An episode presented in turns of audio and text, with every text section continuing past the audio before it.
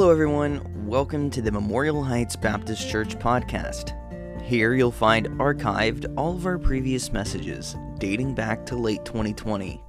Our hope is that today's message would be encouraging to your walk with Christ. We also want to thank you for spending time listening today and encourage you to share these messages with a friend so they too might hear the Word of God. But for now, grab your Bible, open your ears, and let's get to it. Chapter 4, 2 Timothy chapter 4. Quiet now, the message started. he didn't even hear me rebuke him, he was so distracted. I'm teasing you. I'm teasing you, Marty. 2 Timothy chapter 4. 2 Timothy chapter 4. Anybody here uh, running relay races in high school? Anybody?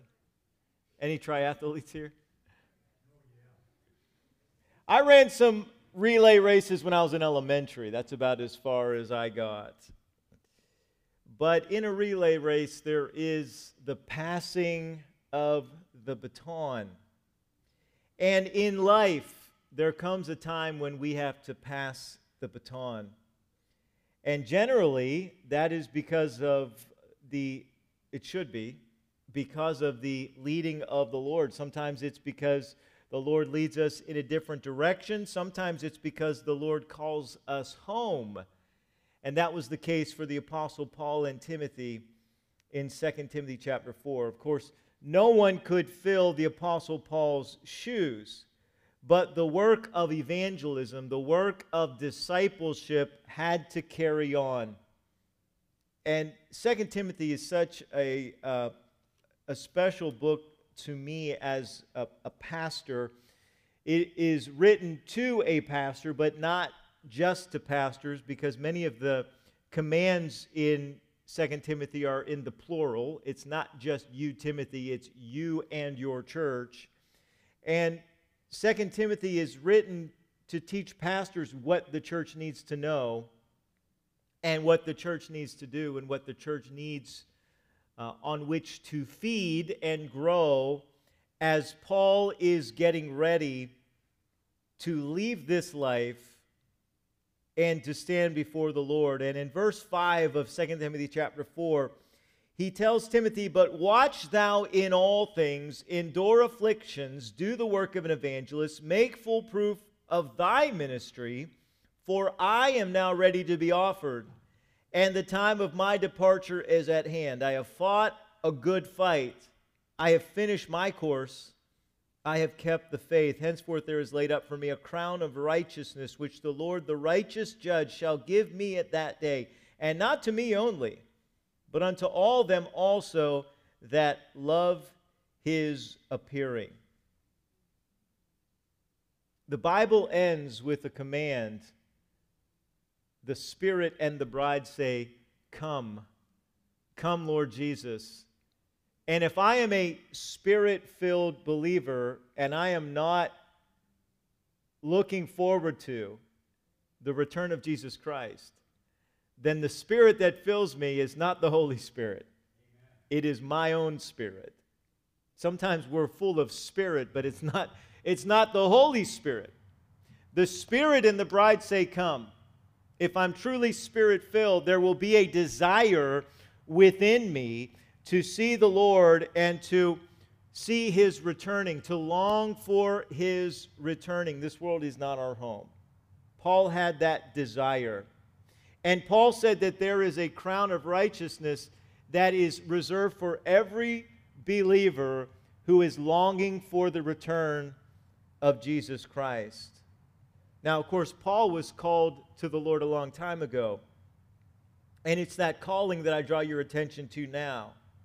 Paul knew by revelation of the Holy Spirit that his time on earth was drawing to a close. He didn't know whether it was going to be months or weeks, but he told Timothy, You better get here quickly. I don't know how much time I have left. And there's some things that I want to give to you, and there's some things I want to get from you before my departure. But in this letter, I am giving you a final charge. I have fought a good fight. I have finished my course. I have kept the faith. And Timothy, I want you now to make full proof of thy ministry.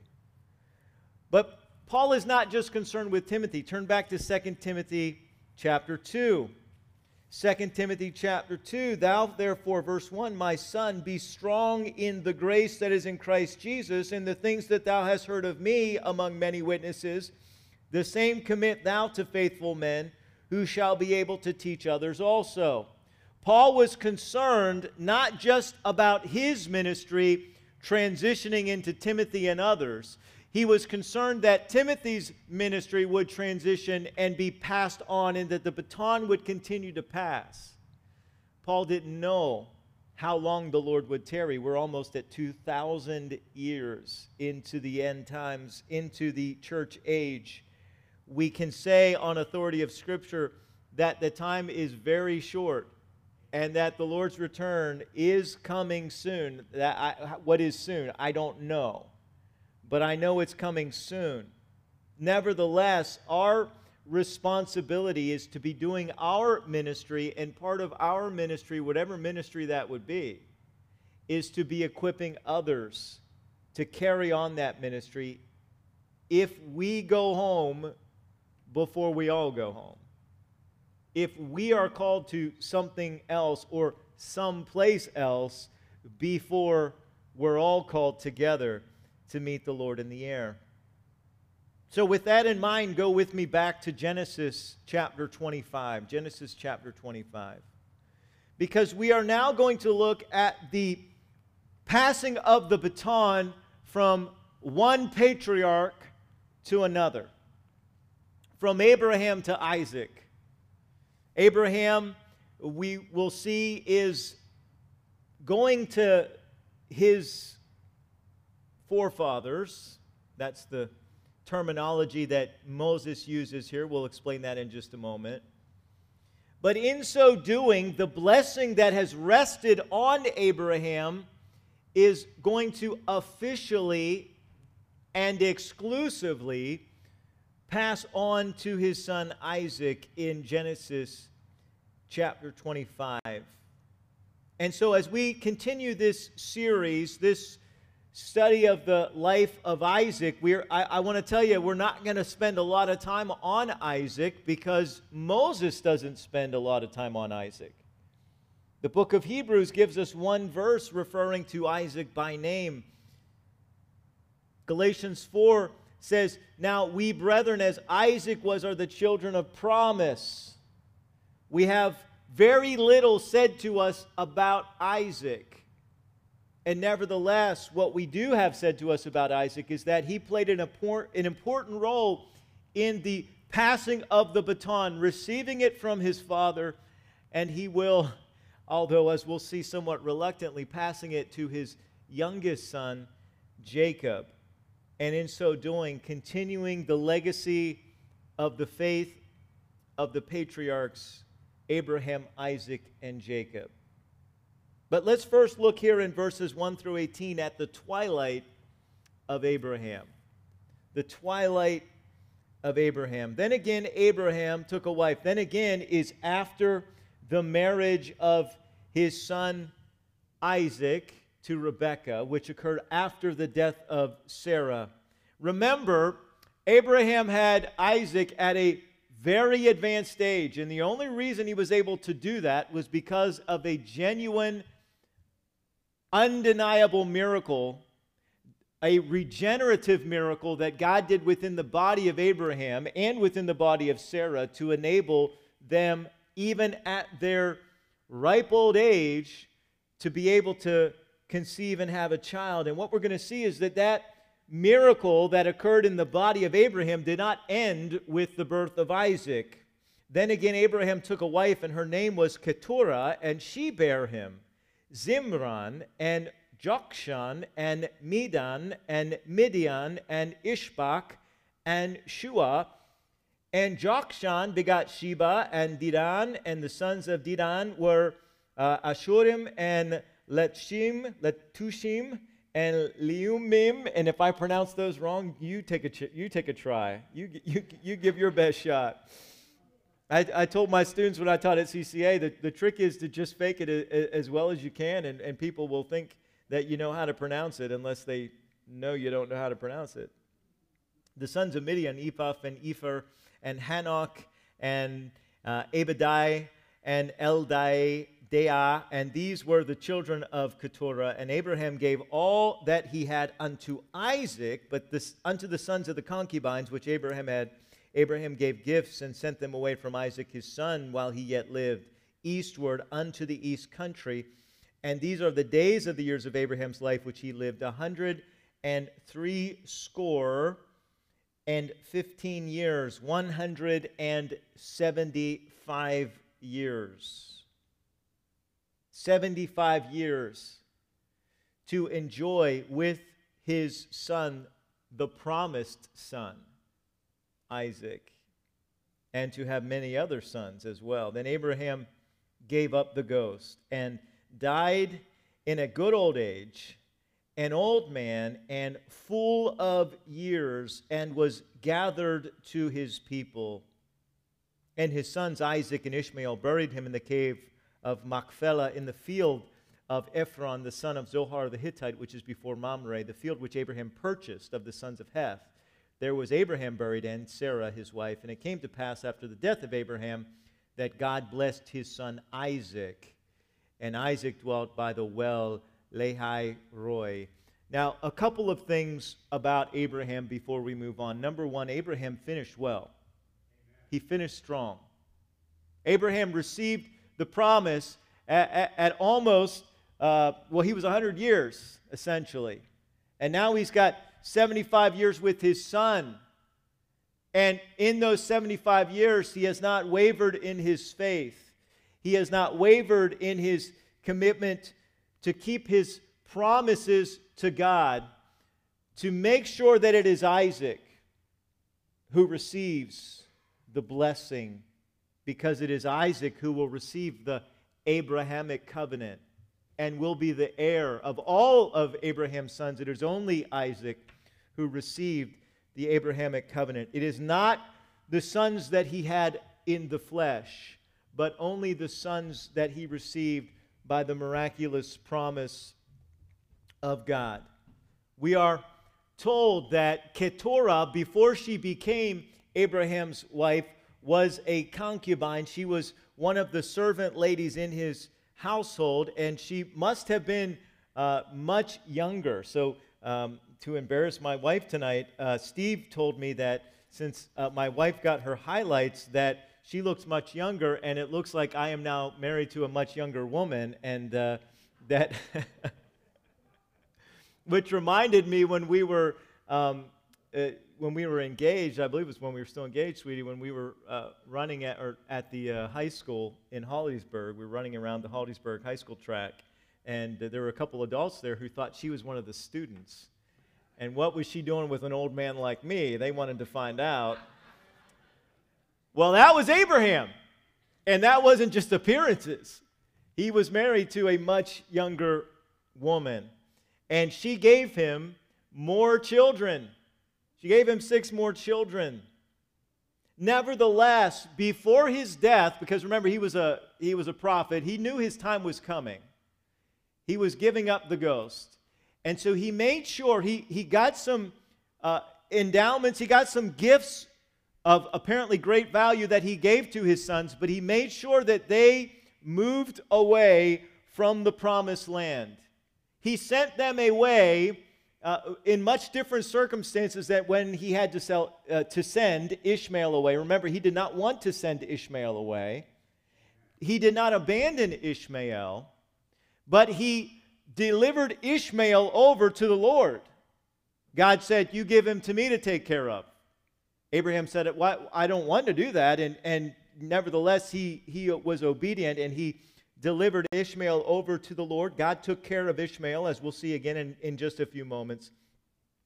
But he wanted to make sure that his other sons, his younger sons, did not become a thorn in Isaac's side And so he sent them away. He wanted to try to, to uh, uh, minimize any kind of family issues that he could before his death, which is sadly a lesson that Isaac did not learn, as we'll see when we get into Isaac's uh, less than model parenting style.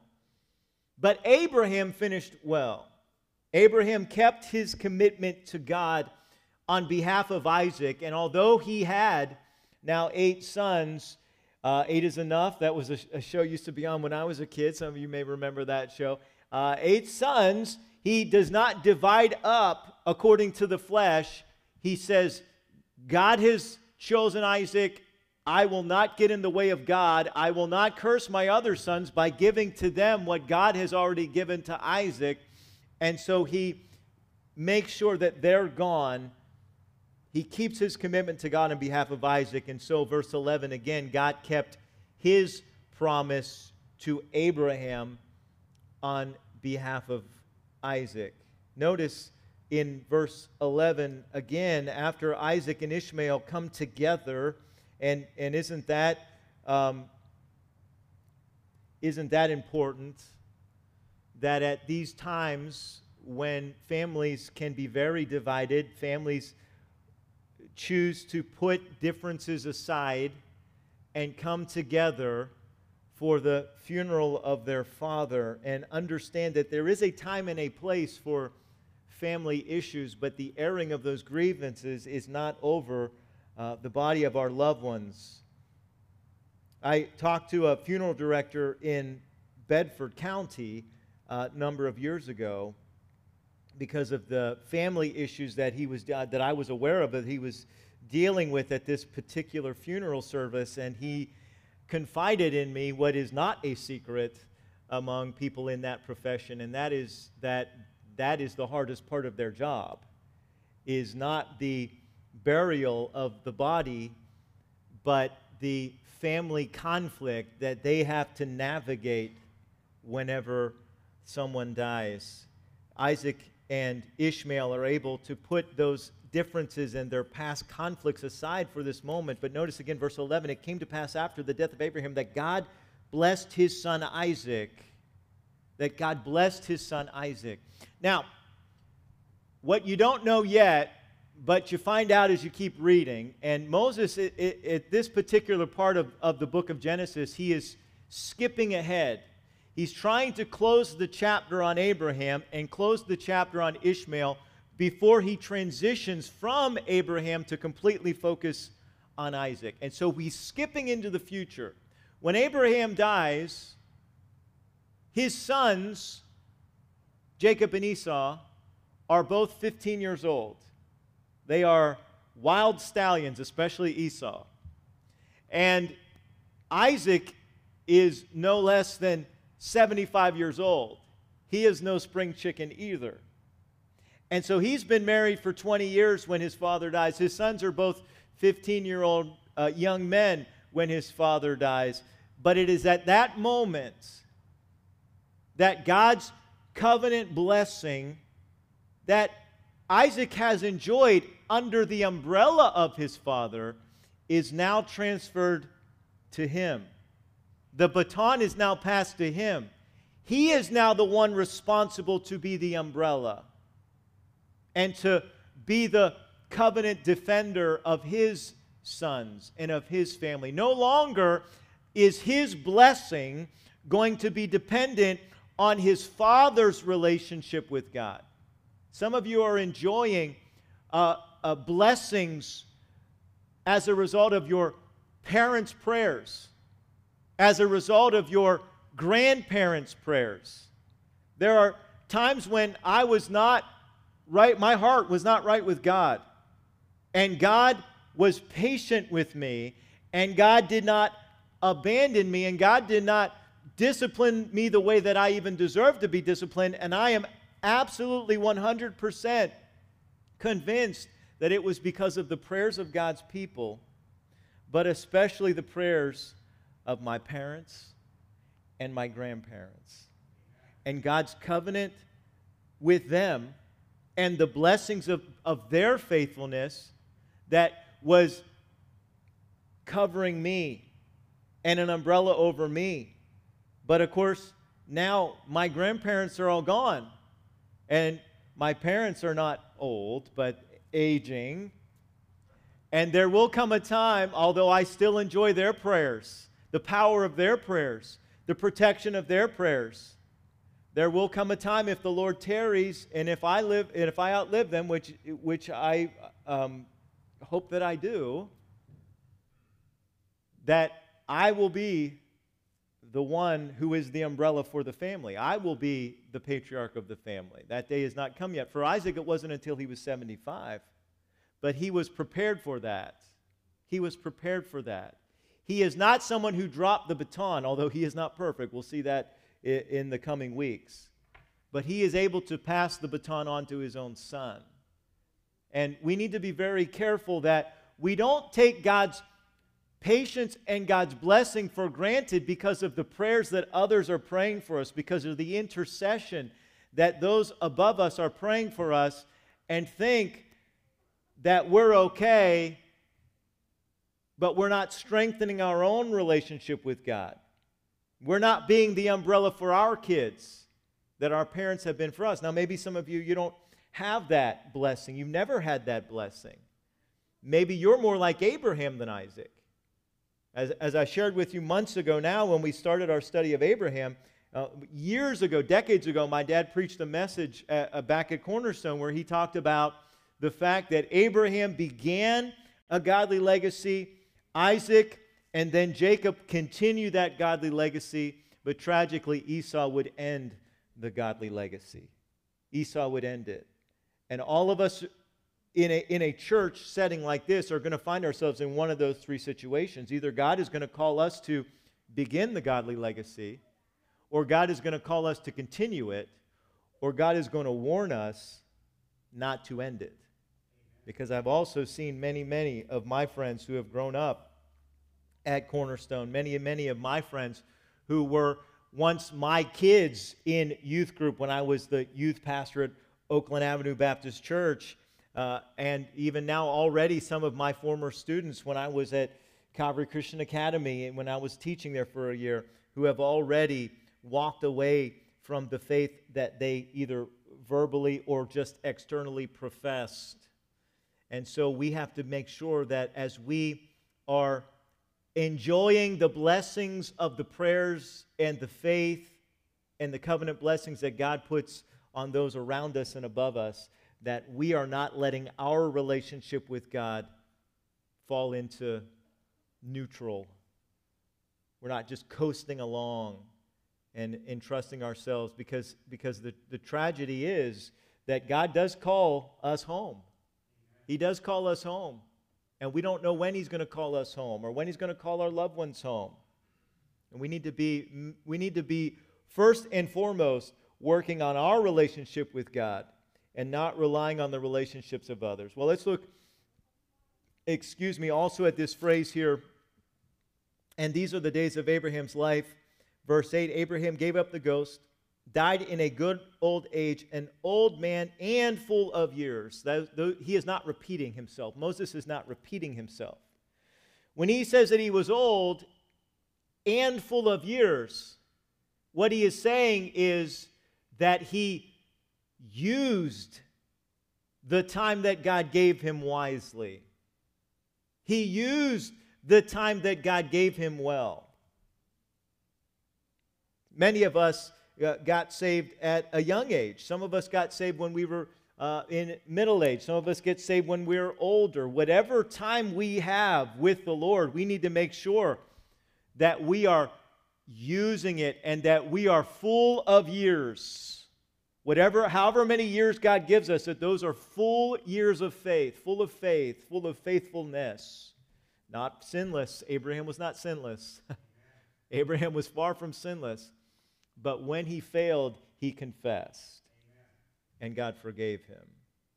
And that brings us to the next focus of Moses here as he closes another book before we step back into time and pick it up with uh, Isaac, the offspring of Ishmael the offspring of Ishmael. Because Moses wants us to remember and realize that not only did God keep his promise to Abraham on behalf of Isaac, but that he also kept his promise to Abraham on behalf of Ishmael. Twelve tribes, 12 nations would come out of Ishmael that parallel the 12 tribes or the 12 nations that will come out of Isaac through his son Jacob. So look with me at uh, verse 12 of chapter 25. These are the generations of Ishmael, Abraham's son, whom Hagar the Egyptian, Sarah's handmaid, bare unto Abraham. And these are the names of the sons of Ishmael by their names, according to their generations. The firstborn of Ishmael, Nebajoth, and Kedar, and I'm going to stop there. I'm not going to just read all of these names, but I highlight those two names because if we were to take the time, not going to, but if you want to jot this down, Isaiah 60, verse 7, Isaiah 60, verse 7, those uh, two men are named, speaking of their descendants, but those two men are named in Isaiah 60, verse 7, saying that they will have descendants that are part of the kingdom of God. And that is an indication to us that Ishmael, although a wild man, although a wild man, very likely, based on what we're going to read next, sometime before he died, also had a living faith in his father's God. That his father's God was his God, not Allah, but Yahweh. Yahweh was his God. And where do I see that? I see that in verse 17. These are the years of the life of Ishmael 137 years, just a kid compared to his dad. And he gave up the ghost and died. And notice this phrase was gathered unto his people. That phrase is found 10 times in the Torah, the first five books of the Bible. Moses uses that phrase 10 times it is used in reference to Abraham, Isaac, Jacob, Aaron, Moses himself, and Ishmael. No one else. No one else. Many, many people die in those five books. But only those six men receive that phrase attached to their death. Abraham was gathered to his people. Now, where did Abraham die? Well, where was Abraham from? Ur. Where did he die? Canaan. Where was he buried? Canaan. He was buried in the land of promise. He wasn't buried back with his ancestors. They didn't take his body back to Ur to bury it in the family plot. He was buried in the land. So, what does it mean that he was gathered to his people? It doesn't mean he was buried with his ancestors. It means that he was gathered in death to those who had gone before him in death and are alive in the Lord. How do we know that? Well, we know that because Jesus said that Abraham rejoiced to see my day. And the Pharisee said, How can you speak of Abraham? He was, he's been gone for thousands of years. And what did Jesus say? Oh, he's still alive. Oh, his body's dead. Yeah, his body's dead. But Abraham, I know Abraham. I know Isaac. I know Jacob. They're still alive. They know me, and I know them. And Abraham longs to see this day that you guys are rejecting. And when he said that, they understood what he was claiming and they took up stones. They were going to kill him by stoning. And it was not his time. And so he did not let them take his life. But God's promise to us is that when we know Christ, yes, our body might die, and yes, we may be separated uh, from our body, but Jesus said, I am the resurrection and the life. He that believeth in me, though he were dead, yet shall he live. Jesus said, You trust in me, you're not even going to look on death. Amen. Now, we also read about Abraham in one of the stories, not just parables, but one of the stories that Jesus tells of the rich man and Lazarus, that Abraham is still alive and well and was alive and well, but in paradise. In paradise. Yes, his body is still here on earth, Yes, when we die, uh, we're separated for a time from our bodies, but understand that all of our loved ones who have gone to be with the Lord are more alive today than they have ever been before and would not want to come back if they could because of the joy that has been set before them. And so I believe this phrase is a strong indication, given that it's only used of five other men, and all of them are heavy hitters, men of faith, that Ishmael likely before his death at some time also gave his heart to the Lord and was gathered to his ancestors as well, gathered to his fathers. So, let's talk though about the blessing of Isaac. Let's say a few things before we close tonight about Isaac. And so now we're going to step back in time a little bit. We're going to go back in time 15 years. Abraham is dead, Ishmael is dead. Now we're going to go 15 years back in time before the death of Abraham when Isaac and Rebekah, they've been married for a long time, but they can't have kids. God has not opened up her womb. And so let's look at what happens here in verse 18. Well, let's set verse 17. These are the years of the life of Ishmael. Okay, he's, he's passed away. Verse 19, here we go. These are the generations of Isaac, Abraham's son. Abraham begot Isaac, and Isaac was 40 years old when he took Rebekah to wife, the daughter of Bethuel the Syrian of Paddan Aram, the sister to Laban the Syrian. And Isaac entreated the Lord for his wife because she was barren, and the Lord was entreated of him, and Rebekah his wife conceived. And the children struggled together within her, and she said, If it be so, why am I thus?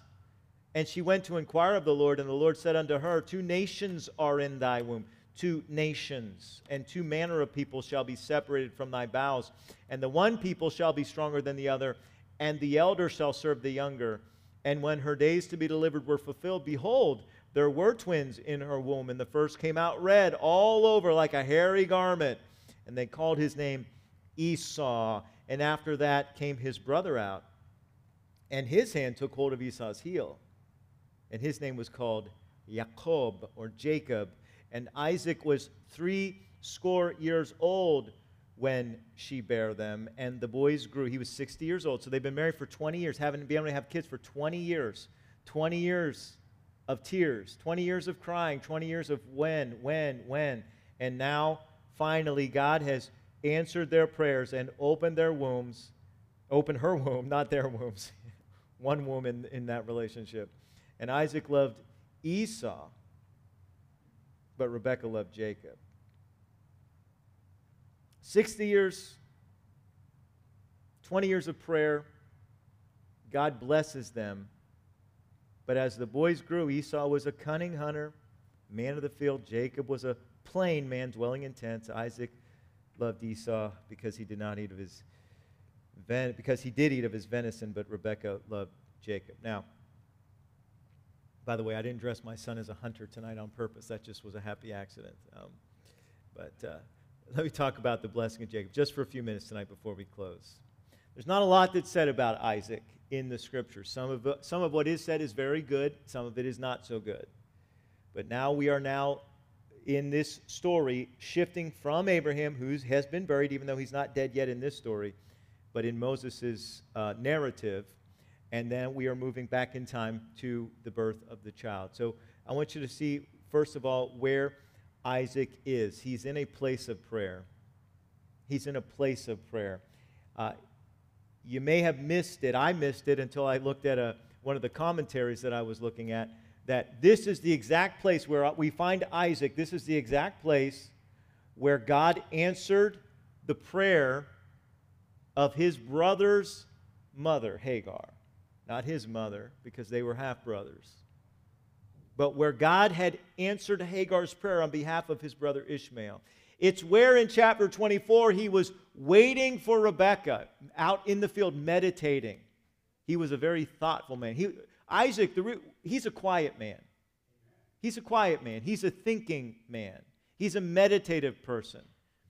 He's not the aggressor that his son Esau is and that his son Jacob becomes. He's not the outgoing person that his father is or was. But he is a thoughtful, meditative man. And what we do know positive about him is that God answered his prayer. If we're going to find out something positive about somebody, maybe you're a quiet person, maybe you're a behind the scenes person, but are you a praying person?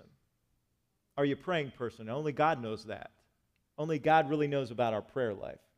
You can, you can, you can pray well in public, but that doesn't mean you're a man or a woman of prayer. Maybe you're, maybe you're too, maybe you think, oh, praying in public, I can never do that. Are you a man or a woman of prayer one on one with God in your war room or your prayer closet? We're told that he was in a place of prayer. Do you have a place of prayer? Nothing special about a place other than the fact that it can be a reminder of answered prayer. There are places when I uh, was in school at Liberty, places that I couldn't go to now because of how built up Liberty is, but places where I would go on campus to pray. Uh, that, uh, again, they're not private places anymore, but, um, but they're places that I felt like I could focus in my prayers and I could get alone with God. Nothing special about the place per se, other than it's a place where we are reminded of the powerful God that we are praying to. And so notice verse 21 he's pleading and he receives an answered prayer. The place of prayer for Hagar became a place of prayer for him and an answered prayer for him as well. And he is pleading with God. I wonder how many of our prayers are unanswered because we are flippantly asking and not really pleading with God. We're not really pleading with God. It's not that we don't really, really want an answer, it's that we don't really, really want to trust God for it. We want to make it happen in our own strength. We want to make it happen with our own ingenuity. Or we don't want to be disappointed that God has failed us. And so we just don't really pray very powerfully or very intently or very seriously I saw a picture, maybe some of you saw it, uh, just uh, today and actually yesterday, uh, that has, is circulating on Facebook. And it's a picture of people at a football game covered in snow, watching the football game. And the caption said, If we were this serious about prayer as we are about football, we would change the world. We would change the world. If we were that committed to our prayer life as we are to our hobbies and our sports and our things that don't matter, that don't matter, who cares? Who cares? Really? Who wins the Super Bowl? Yeah, it's exciting when your team wins. I know. I know. I'm a Steeler fan. We've had some Super Bowl wins. It's exciting. A lot more disappoint- disappointments. A lot more playoff losses than Super Bowl wins. A lot more disappointment. But who really cares? Because guess what's going to happen next year? They're going to do it all over again. They're going to do it all over again. They're going to do it all over again. But what about the prayers that God has answered that have changed my life? What about the prayers God's answered for you that have changed your life? uh, Abraham taught his son how to pray. Isaac becomes a man of prayer and he pleads with God. So we see the place of prayer, we see the answer to prayer, but notice the answer is not quite what they expected.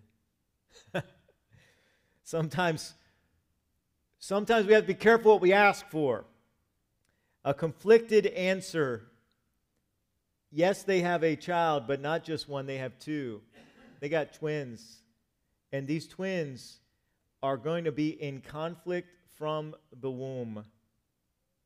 Isn't it amazing how different our kids can be? Now, we only have one, one son here with us, and so uh, he's my favorite. He's Gigi's favorite. We don't have to worry about playing favorites because we have a, an only child.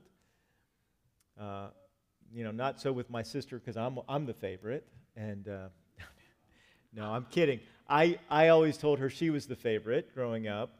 I was tease mom and dad. But we're able to tease each other because we never felt that way. We never felt like I was the favorite or she was the favorite. We always felt like uh, mom and dad loved us both differently because my sister and I are very different, but that they both, uh, mom and dad both loved both of us with all their hearts, and there wasn't favorites played. And so, yes, we had conflict when we were little, but the conflict never amounted really to anything. Maybe I, maybe I threw water on her one night because uh, she wouldn't listen to me, but uh, you know I was the babysitter and she wasn't listening, so I threw the water on her. It had lemon in it. Um, uh, she, she, she likes to tell that story.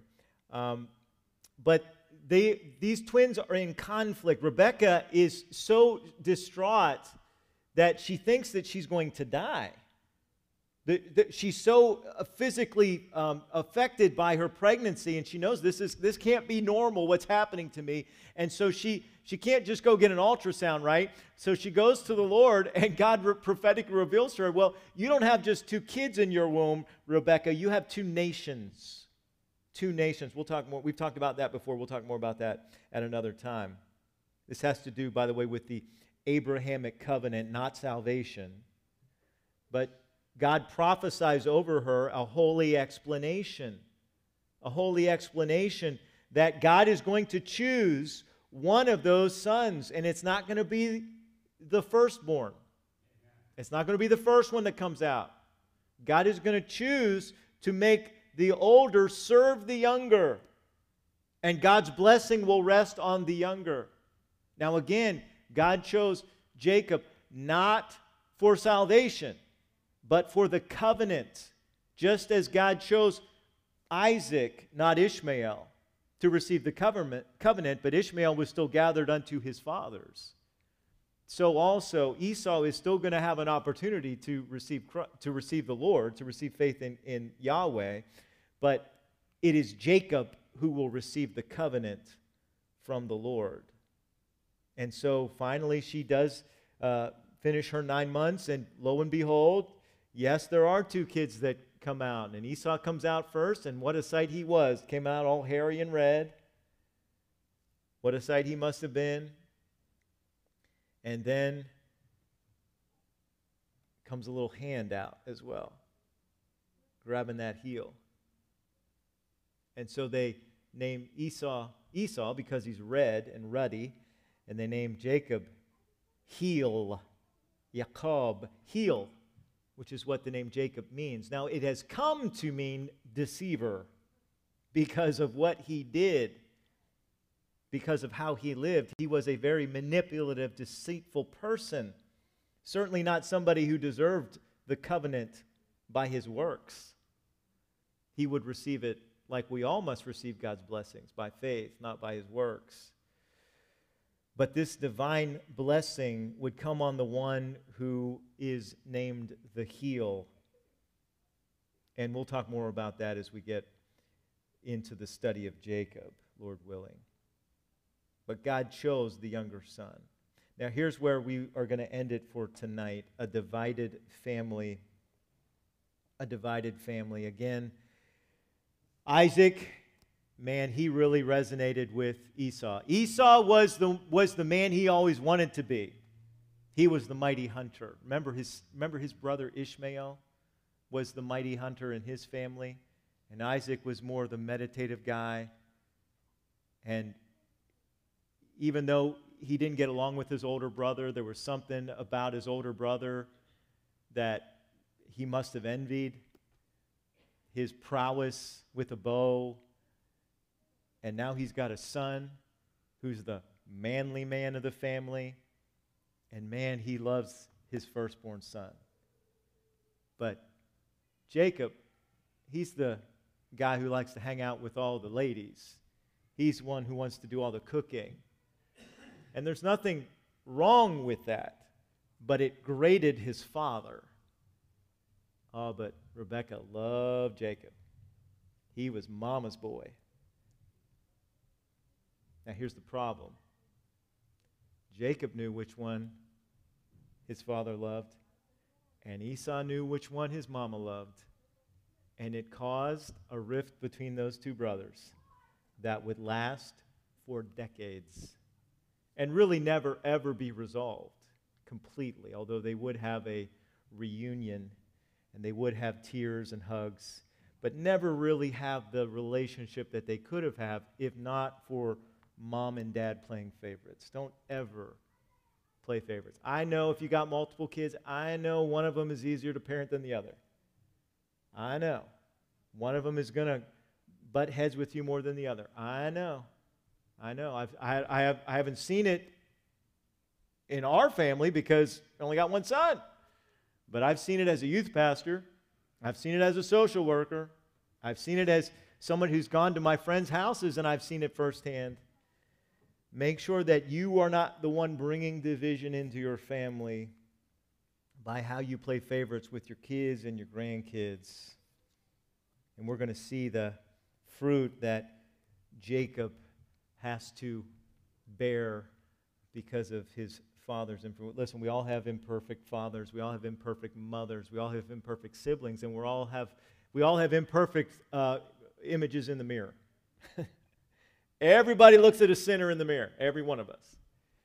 But we don't want to be people who bring division to our families or to our churches. Well, let's end it there tonight, um, and let's go to Lord in prayer. God, we thank you for the uh, honesty of Scripture, God, painful honesty, as we see our own failings, our own frustrations, uh, oftentimes in the text. But God, help us that through that pain to see you and to see the healing that you can bring into our hearts, into our families. Uh, God, we, we're so thankful for uh, the healing that you have brought uh, into the uh, men and women of faith in the Bible. When they fall and they repent, you restore, you bring healing and comfort and peace. And so, God, we're thankful for that. But, God, help us to learn from their mistakes as well as from their victories. God, that we can enjoy and imitate their victories and learn and avoid their mistakes. We love you. We thank you. We ask this all in Jesus' name. Amen. Uh, as we open it up to prayer requests, let me just give you a couple uh, as the guys come to get the mics. Uh, That's all for today. I hope this has made a positive impact in your relationship with Jesus. If you've never accepted Christ as your Savior and you'd like to know how, give one of our pastors a call at 301 724 5876. We would love nothing more than to share the good news with you. If you've never joined us in person, we have services multiple times throughout the week that we would love to see you at. They are Sunday morning Bible study at 9:15 a.m., Sunday morning service at 10:30 a.m., Sunday evening service at 6:30 p.m., and Wednesdays at 6:30 p.m. We also have opportunities for our students to gather. Youth group for grades 6 through 12 meets at 6 o'clock p.m. on Sundays, and our AWANA program for 6th grade and under meets at 6:15 p.m. on Wednesdays. Again, we thank you for joining us today, and we hope to see you soon. But until next time, stay faithful.